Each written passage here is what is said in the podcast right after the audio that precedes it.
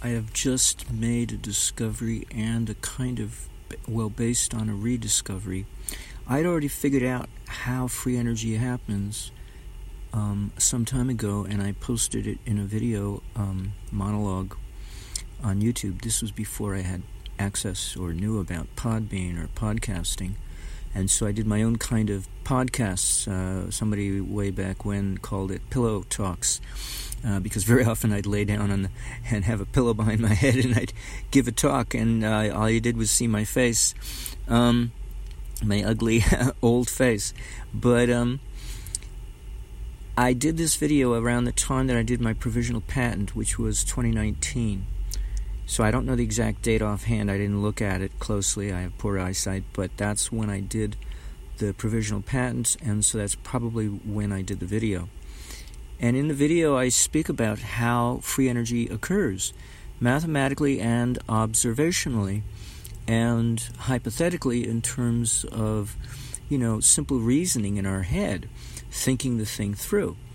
Well, in examining or listening to the video and then pondering it some more, I realized that there's an alternative to what I describe in that video. Um, I, in that video, towards the very end, I, I it's like a two-parter. I put them together, and um, I um, I claim that supersaturating a capacitor causes reflectivity of any new energy entering the capacitor because it can't charge up any further because it's already saturated. So the excess energy bounces off immediately in reverse direction, causing the inversion of voltage relative to the current that's coming at that capacitor.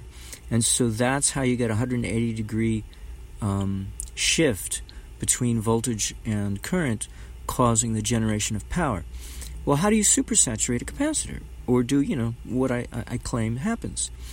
Because um, it would be nice to know, you know, in practical terms. Well, in Paul Falstad's simulator, it's very easy. His transformers are ideal and they pass DC. How do you do that in a Berkeley Spice fa- uh, family of simulators, which assumes not only not an it- ideal transformer, but that all your coils are copper wound and there's no iron there at all? Um, no uh, significant hysteresis to speak of, unless you, you know, put it in manually. And I never did because I wasn't sure how, and so I never did that. And so I did all. Uh, I had to do a whole different um, structuring of over unity circuit archetypes based on a presumption that ideal transformers don't exist, which in the world of current day convention is true. It doesn't exist because, frankly, nobody knows how to build them anymore uh, a century ago, they did that, and Nathan Stubblefield did that, and he has it in his Earth battery. But um, in any case, um, so how do you do that when you don't have access to an ideal transformer? Well, it's really easy. You put a capacitor in line with the terminals of a of a coil on either side of the coil. So attached to the terminal, each terminal of the coil, you put a you connect um, one side of a capacitor, and then the other side goes out to the rest of your circuit. And I've done several of these in LT Spice in which I can feed it. I th- well, actually, I also did it in microcap, in which I in microcap I fed it DC very low, like nanowatts, and it starts to oscillate between the two capacitors. It, the energy bounces back and forth across, uh, through the, the coil and it literally produces over unity gain right away. Now, what is it doing?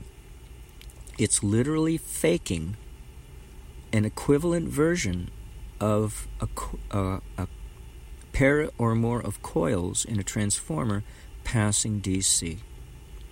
See, I uh, did a, a, a, monologue on uh, Podbean a little while back that I theorized that the, the ability for a transformer to pass DC is predicated upon the ability for a transformer to not lose DC when it passes between one coil and the other. Because if it loses it, like the bottom of a bucket lacking a bottom, is not merely holes but no bottom whatsoever. And so the minute you put water in, it's gone. And so, how can you pass DC if you don't retain it in the core of a transformer? It'll never reach the other side to the other coil.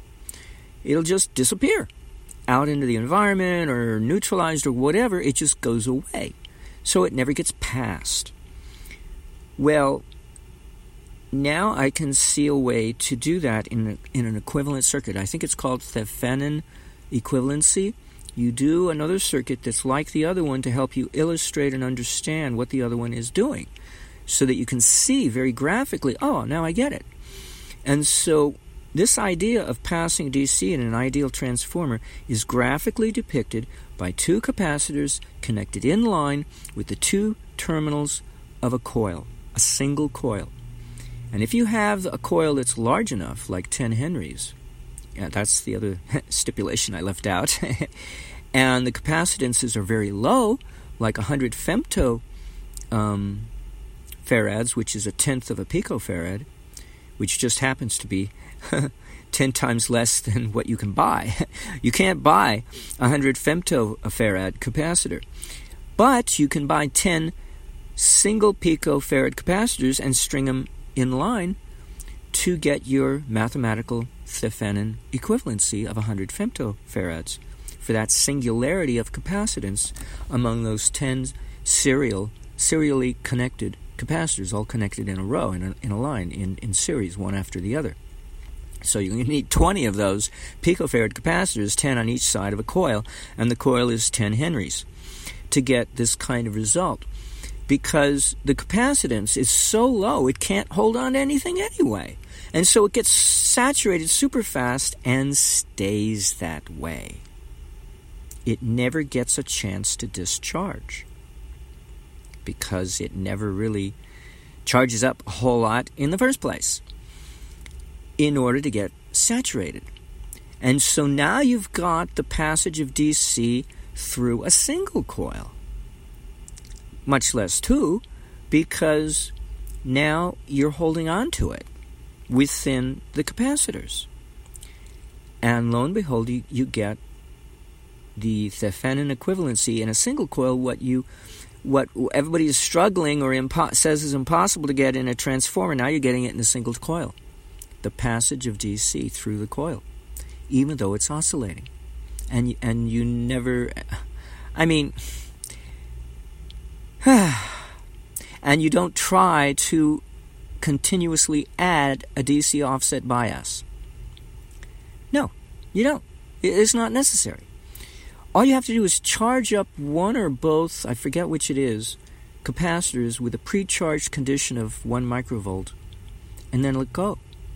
And th- unlike a pendulum that you know you pull it to one side and let go and it swings and eventually due to entropy it slows down and comes to what appears to be a stop although technically it never stops it just keeps diminishing in force uh, and you can't see it anymore because it's too diminished to see it swinging. Um, but unlike that uh, you let go and the thing grows in energy. Not only does it, it's negentropy negative damping it does the opposite the amplitude of the oscillations increases over time, and the damn thing explodes in your face. And all because you did the Thevenin equivalency of the passage of DC in a pair of coils by doing it in a single coil but, but a pair of capacitors and properly rated the, the, the, the, the parameters of that pair of capacitors and that single coil in between them is properly um, rated for the correct value to produce these results. So it's amazing. It's it literally boils down to the passage of DC through a coil, one coil, much less more than one. Just you know, just just the consideration of uh, of doing it through one coil, without continually supplying a DC offset. It is simply because you store it and you never lose it in a pair of very low value capacitors in which you get you manage to get the voltage inverted by the current by 180 degrees because now it reflects instantaneously off of the saturated capacitors and travels back through the coil in the opposite direction you applied the voltage. So now you get voltage squared divided by resistance within a framework of time, giving you watts. What that video I'm going to link to at the bottom of this, um, underneath this recording. Um, that's when you get the reversal of current, or if you prefer, the reversal of voltage, not both, one or the other, not both, an exclusive uh, either or, in which um, you have negative watts. You have the generation of power within a circuit, fed very little from a prime mover outside to get the thing to become a generator of infinite amplifica- self amplification of power, reactive power, negative watts. Um, oh boy, that's a lot of mouthful right there. And so, you know, I always, for the last seven years, I've been bugging myself. I still don't understand where the free energy is coming from.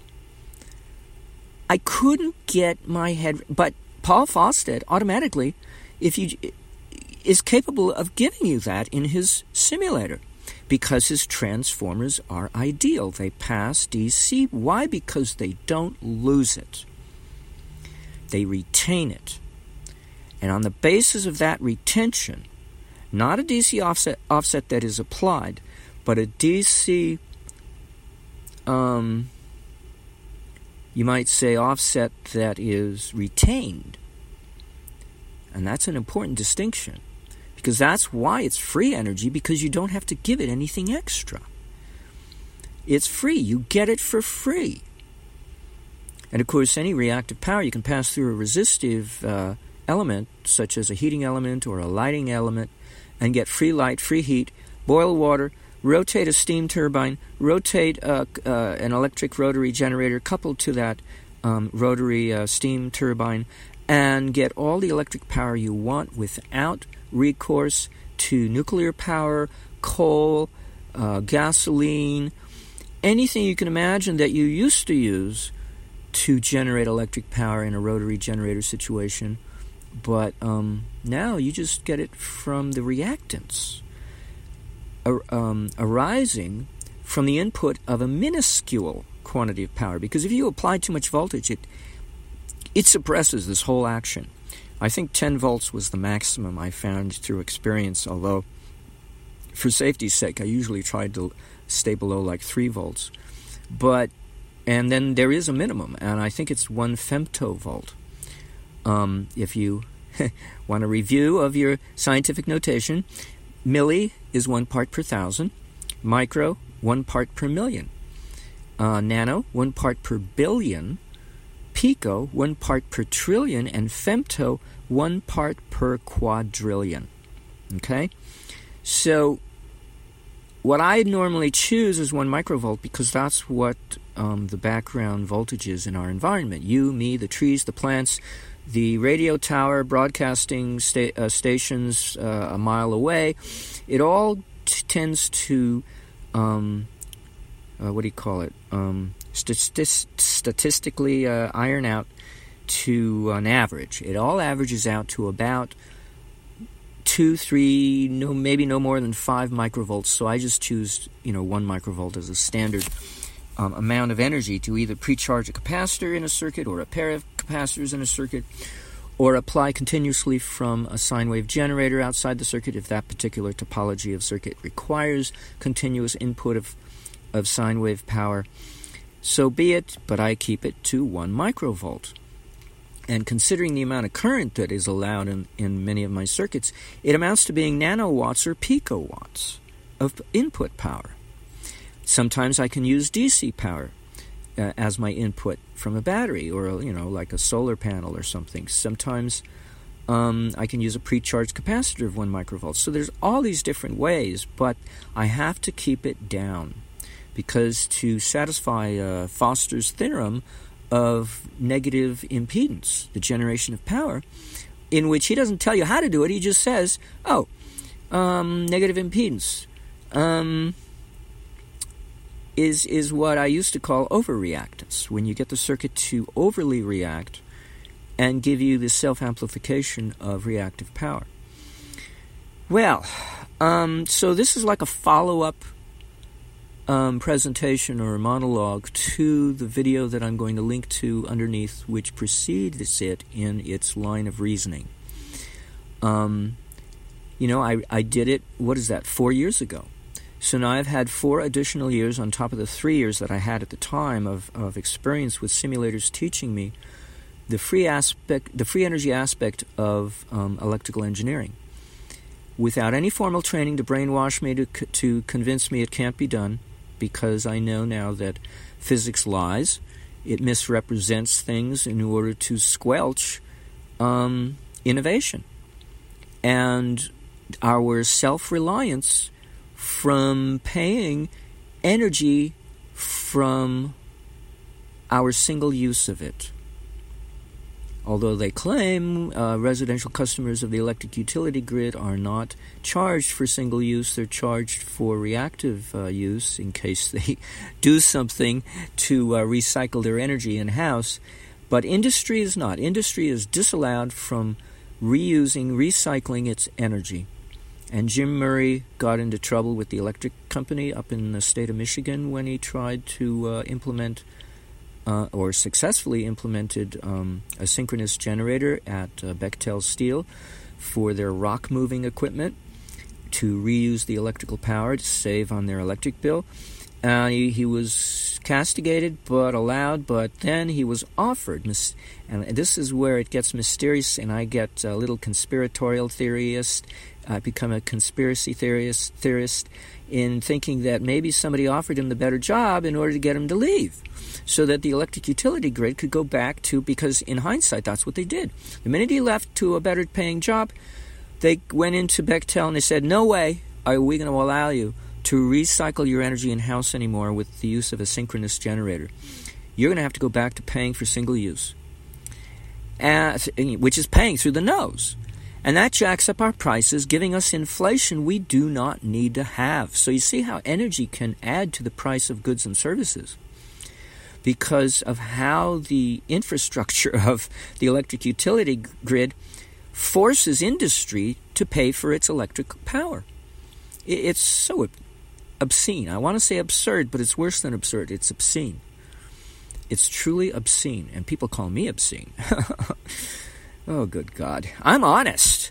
If that's obscenity, ah, I, maybe I shouldn't live. Maybe you don't. Maybe the world doesn't deserve me because uh, that's backwards obscenity to call an honest person obscene.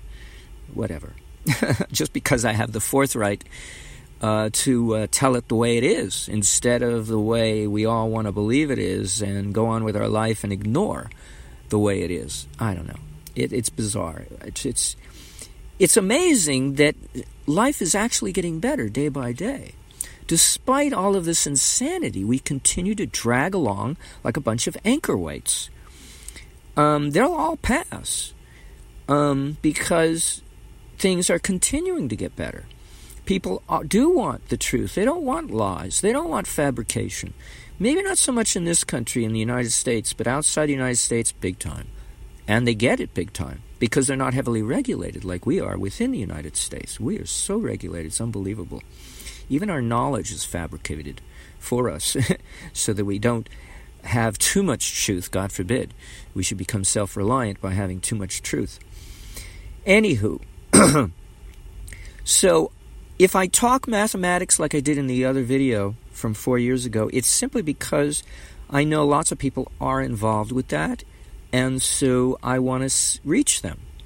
But I and and the simulator is purely nothing but mathematics. Yet it is predicated on over a century of expertise, theoretical mathematical uh, relationships of electrical engineering that work, regardless of whether anybody uh, wants to prove it. Uh, good luck. You're not going to find a proof for reactive power for the imaginary portion of a reactive power. It's just it does not exist in, in the physical world.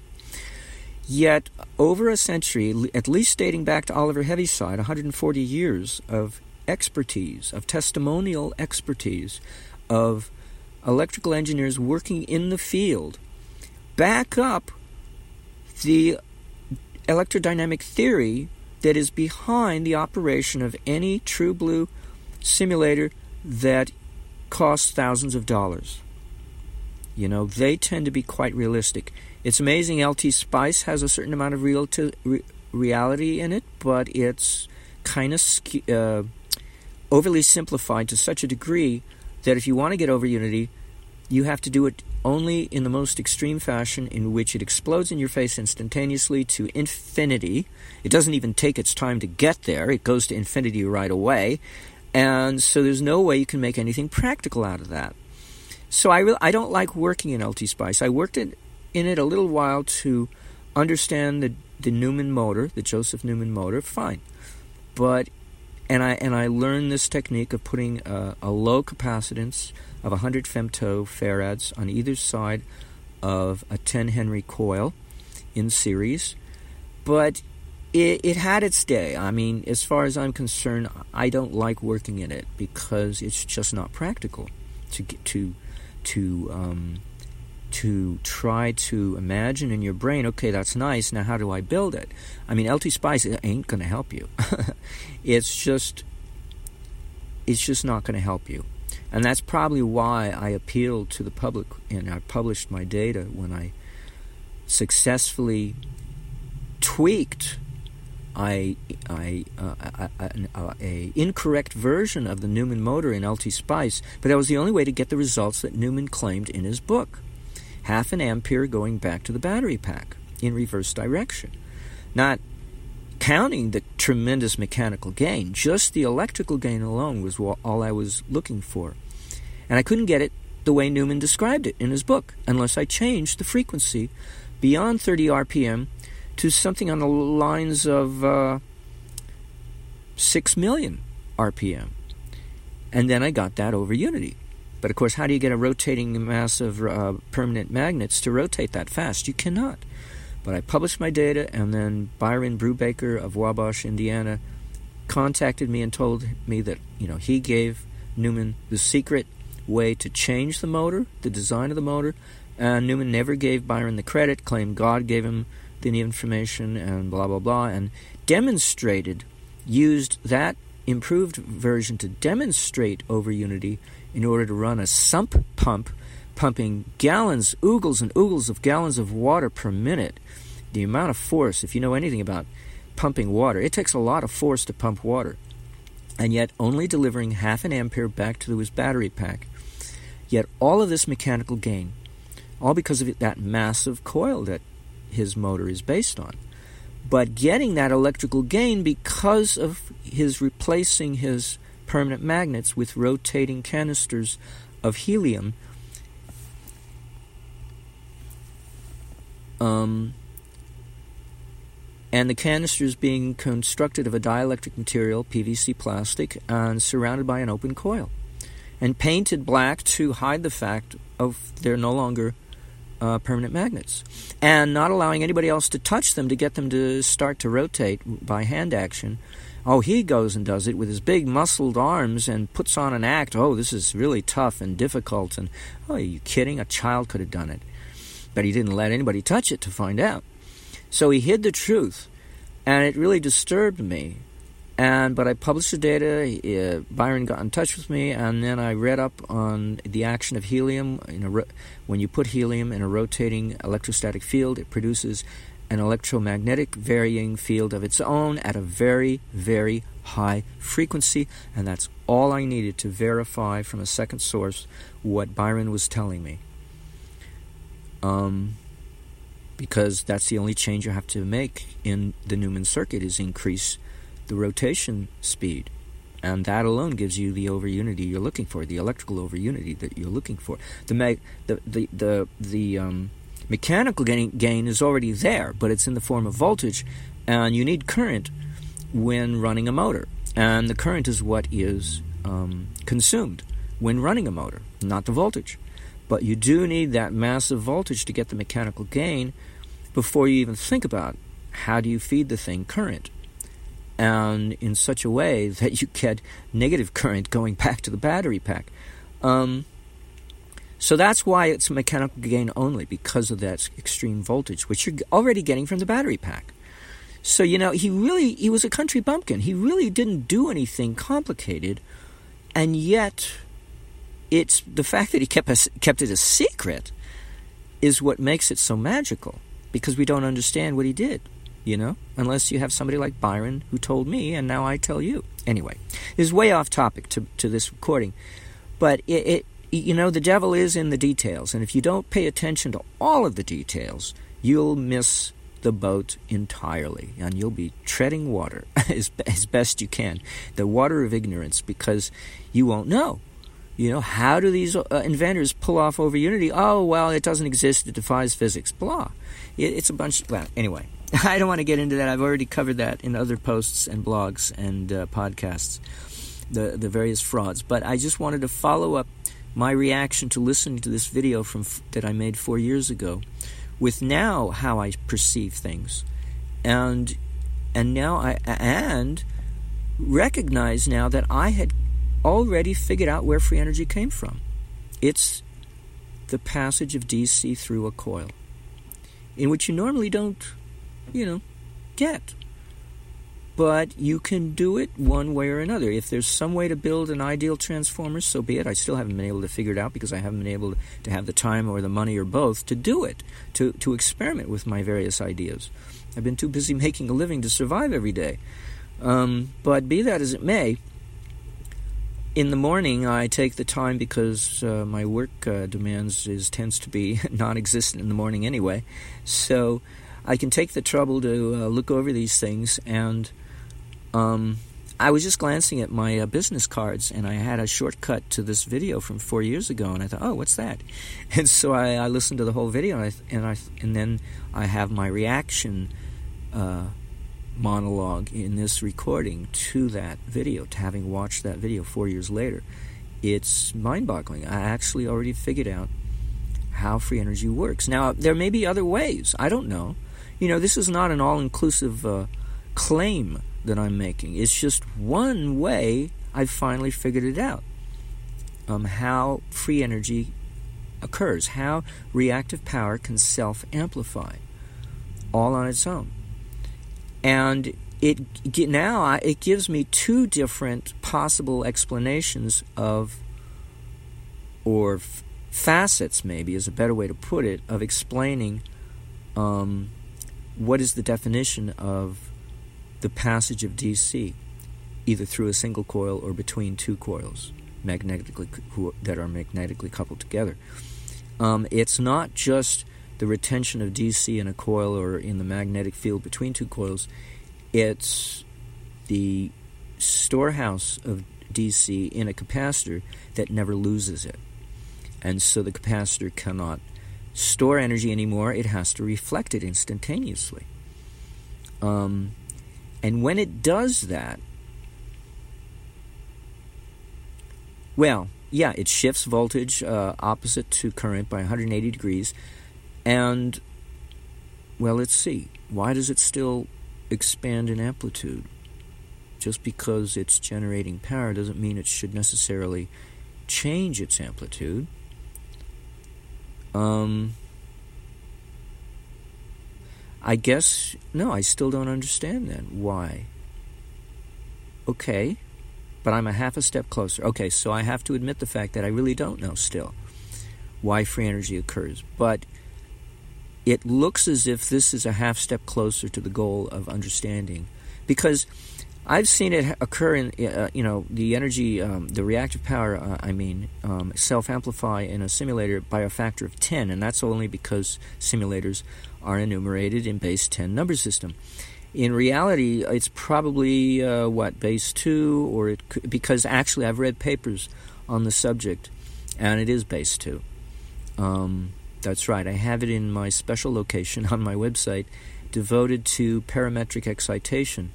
Um, I think the shortcut is is.gd forward slash paratexts, plural.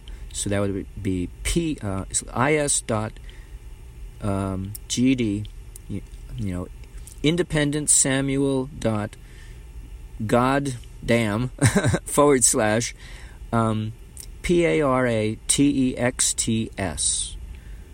Paratexts, plural.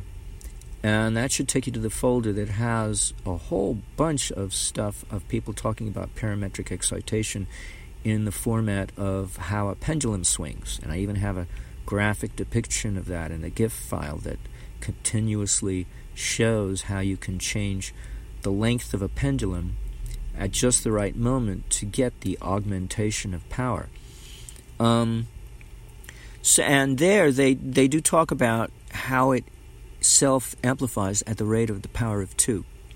Now, whether or not that's exactly the power of 2, or whether or not that's a um, observational um, uh, average or average uh, kind of thing because we can't really we're not nobody's actually taking measurements to find out exactly how much it's amplifying by so maybe it's the natural logarithm base of e which is slightly more than 2 I, uh, as I recall if I'm not mistaken um, but somewhere in that ballpark of the power of 2 but the simulator, of course, is base 10, so it does everything base 10, unless uh, the hyperbolic turns into a nearly vertical, and then it really explodes, and then it's not um, base 10 anymore. so it's something else, God knows what. And sometimes it's instantaneous, and you can't find out how quickly it grows because it's impo- the simulator won't allow you to find that out. And so, for all intents and purposes, as far as the simulator is concerned, it's it's instantaneous which means it goes to infinity. So, uh, uh, you know, maybe the simulator's crashing at that point. You know, maybe it just can't compute it anymore. It's possible that it just pukes or gives up or whatever you want to call it. All right, I think I've talked enough.